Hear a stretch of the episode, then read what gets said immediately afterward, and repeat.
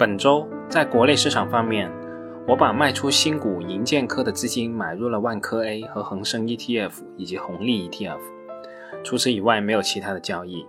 在港股市场方面，我本周没有交易。那在上周，在关于建凡生物的那一期节目里，有朋友留言介绍了一本名叫《荒诞医学史》的书，我也通过了京东，当天就买到了这本书。本来想在本周与大家一起分享一下这本书，但在本周我看了另一本更为精彩的书。在说这本书之前，我先说说我在上周末立了一个 flag，我决定在今年剩余的日子里，每一天无论有多忙，都要每天看书至少一个小时。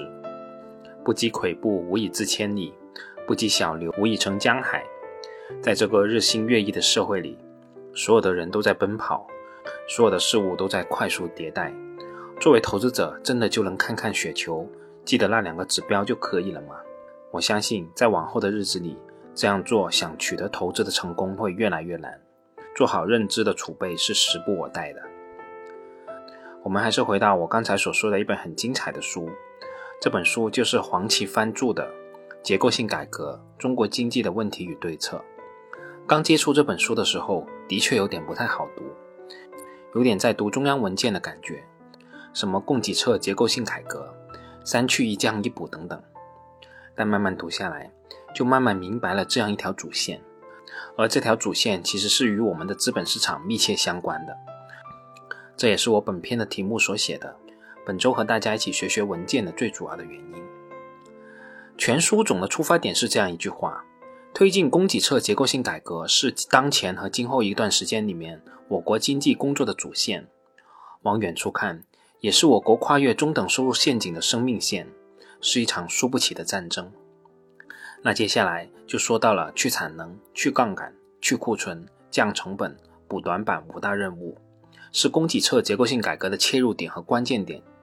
这里面就提到了要如何去产能，要如何去杠杆，要如何去库存等等。其实这个三去一降一补的真正含义，与我们表面看起来确实是有很大的不同的。但受篇幅所限吧，我这里也不可能详细解释这五大任务了。我们只是来说说这个去杠杆。书中提到，就全世界而言，中国政府的杠杆率和居民的杠杆率并不算高，主要是企业部门的债务重，杠杆率高。那么这个杠杆到底应该要怎么去呢？黄奇帆在书中写道。降低企业的负债率，既要从分子层面减少债务的总量，改善债务结构，消除高息负债，又要从分母层面注入有效的资本，增加股权资本。而这一块的解决方向就是把资本市场发展起来。而在书中，他也反复提到了去杠杆是供给侧结构性改革中非常具体、看得见、摸得着的定心又定量的一项刚性任务。也列举了宝能以万能险资金杠杆收购万科百分之二十五股权，以及阿里小贷的案例。对于这些，我也先不多说了。但有一点是很明确的，就是中国的资本市场是中国金融的一块短板，也是中国在国际竞争中的一块短板。我们落后的不仅仅包括了芯片和生物医药，也包括了作为基础设施的资本市场。在论述中国资本市场的发展历程、功能及不足的一章中。本书的作者有一个我个人认为是石破天惊的说法，对于这部分我是不敢乱说的。书中的原文是这样说的：马克思和恩格斯在一百多年前就深刻的分析认为，股份制和股份合作制是一种社会主义公有制的实现形式。通过资本市场发展各类公司都是股份有限公司，都是公众公司，是比一般公有制更为广泛的公有制公众公司。公有制可以使两百人、三百人的集体组织一个公司，而资本市场可以使几万人、十几万人参与到某个企业做股东。作为公众公司，上市公司理所当然是社会主义公有制的一种最佳实现方式。那在最后，我再跟大家分享一下这本书的作者对调整我们国家资本市场的基础性制度的一些建议。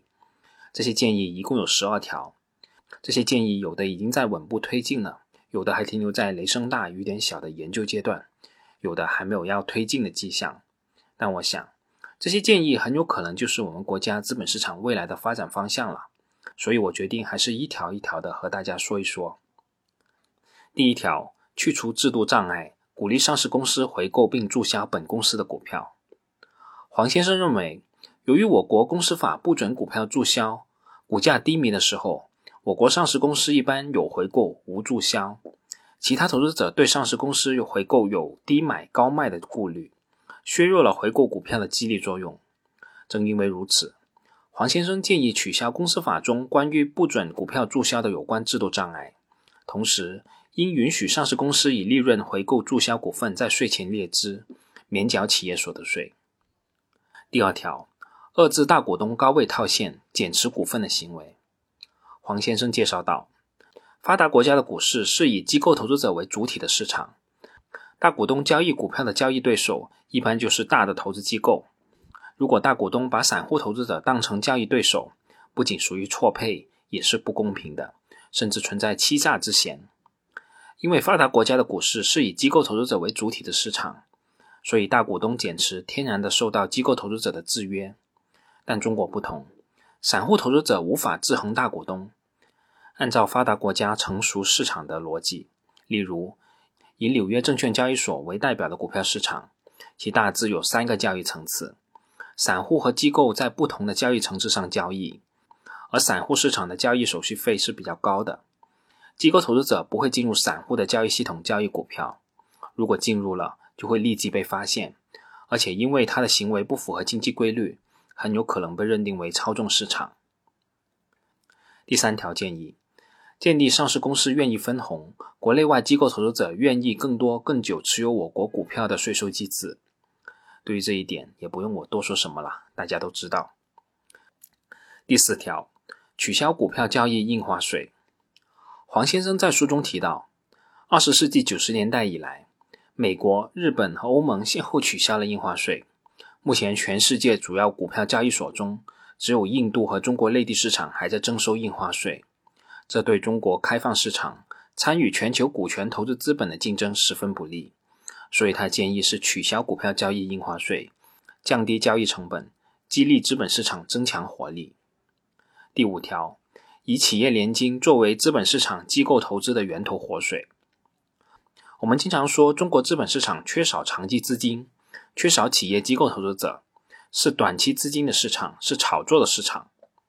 这个问题光说没有用，它不是一个认识的问题，而是一个如何从机制的角度拿出长期资金来，拿出机构投资者的体系问题。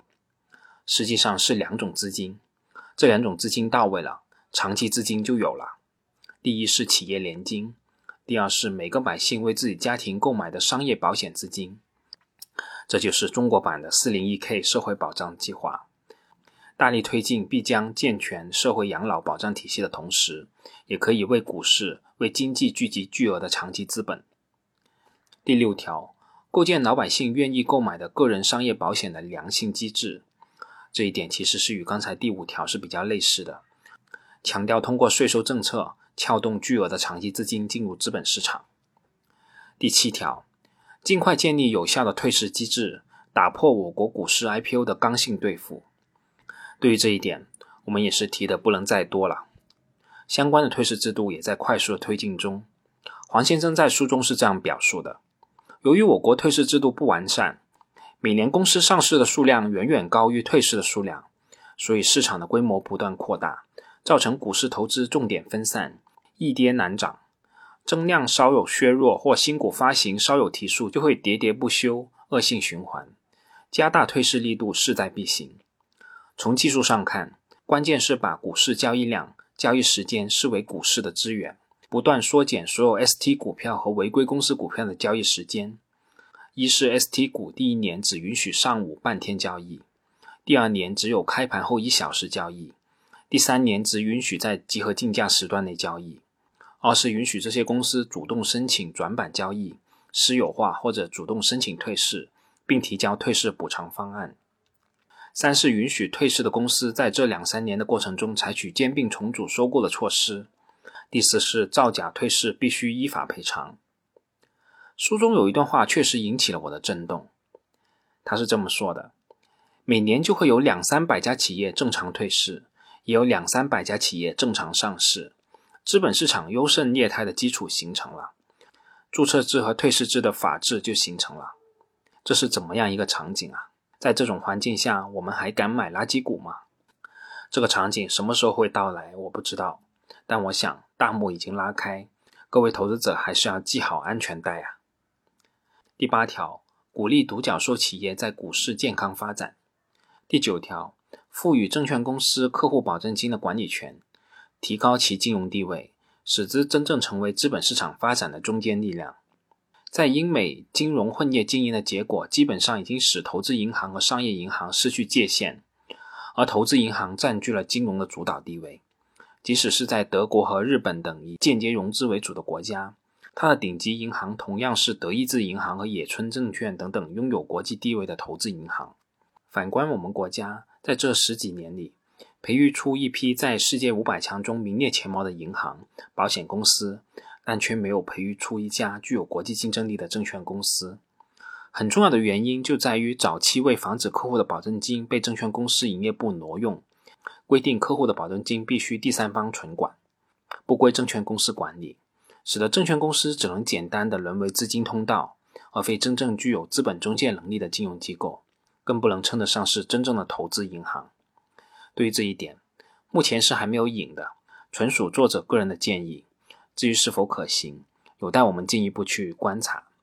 但有一点可以肯定的，如果这一条真的要实施的话，将会对金融行业的内部结构造成巨大的影响，头部券商的价值将会暴涨。第十条。建立中国系统重要性股票监测制度，并使之成为成分股，重新设立中国成分股指数。在目前，国际和国内评价我们国家的股市，一般是以上证综合指数作为依据，这存在很大的问题。从发达国家的股票市场来看，非常活跃、一般活跃和不活跃的股票基本上各占三分之一，而成分股指数只代表活跃的部分。美国股市大涨，实际上指的仅仅是道琼斯三十种工业股票指数从六千点涨到两万四千点，根本不是全部美国股票加权平均之后的综合指数。上证综指之所以是全部股票的加权平均指数，是因为在二十世纪初期，中国证券市场全部上市公司数量只有几十个，搞指数的时候自然就全部包括其中了。二十多年来。上市公司数量已经从几十个增加到数千个，自然就没有必要，也不应该再搞全部包括在内的综合指数，而应推出成分股指数。通过构建中国成分股指数，一是可以引导市场资金流向估值低的股票，确保国家主权资本定价的准确；二是成分股指数可以体现国家调整经济结构的意志，有利于引导有限的资本资源流向符合国家产业政策的公司。加快产业结构的调整。第十一条，针对中国成分股指数设立国家平准基金，替换现有具有准平准基金功能的证金公司。股票市场不只是投融资的市场，同时还肩负着主权资本定价的核心功能。美国发生金融危机之后，代表美国核心利益的金融机构和实业企业股价暴跌，但美国政府绝对禁止其他国家的主权基金购买这些公司的股票。这说明，国家主权资本价值是一个国家的核心价值，不能任由市场随意折腾，更不能因为市场失灵而出现失控的状态。鉴于我们国家的经济特点，重要的骨干上市公司的资本定价是否合理，同样是国家经济金融安全的重要组成部分。正因为如此，我们国家股市的平准基金要比其他国家具有更突出的作用。目前，我们国家已经有汇金和证金两家平准基金。总规模不足两万亿元，尤其是证金公司担子很重，而它的资金来源多为商业借贷，每年光偿付银行贷款的利息就约达八百亿元，成本很高，这使得证金公司的平准行为扭曲，从事低息高抛的操作，这就违反了平准基金不与民争利的运行规则。对于这个第十点和第十一点，我认为是相辅相成的两点建议。而且极有可能在某个时点推出，大家要充分考虑这些政策的影响。到时候，我们的市场的主要资源，包括注意力和资金等等，都极有可能向成分股倾斜，剩余的那三分之一的公司，可能就真的无人问津了。那黄先生的第十二条建议是建立金融市场预期管理的长效机制。好了，这十二条建议也给大家说完了。信息量有点多，大家先去消化一下吧。我们本周就先到这里，我们下周再见吧。